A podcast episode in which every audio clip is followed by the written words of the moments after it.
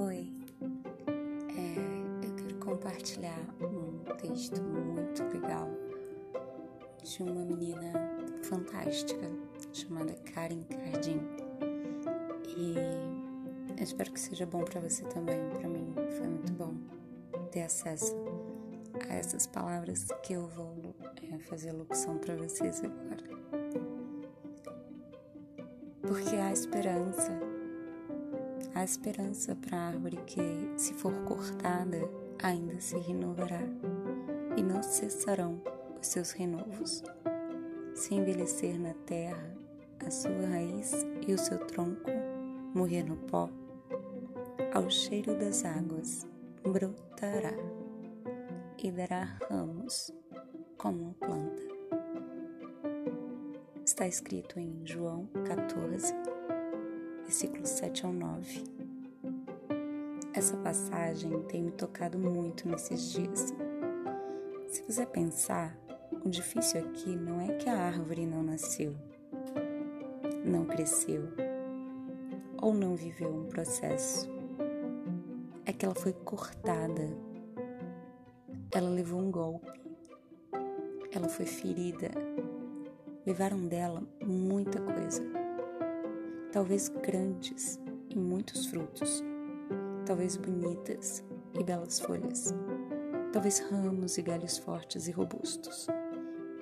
Mas não levaram o que é essencial a raiz.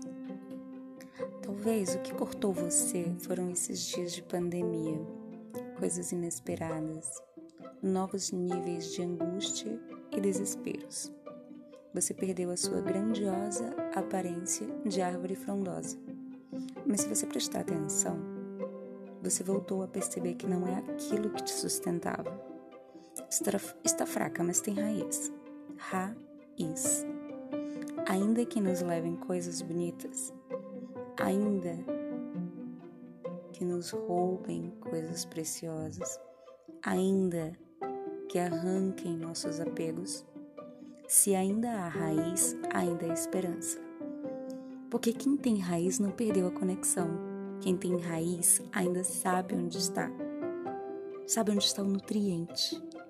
Na maioria das vezes, a poda é nas folhas as pedras não são os frutos.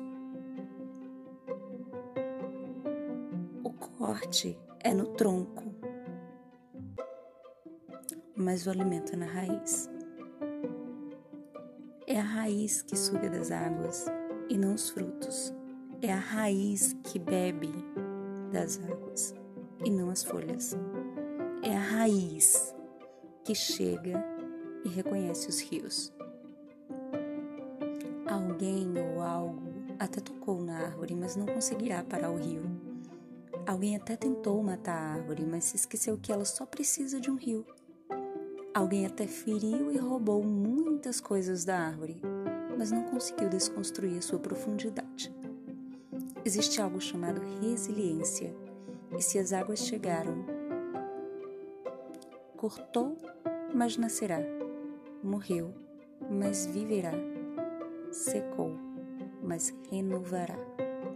Feriu, mas cicatrizará. Chorou, mas se alegrará. Doeu, mas sarará.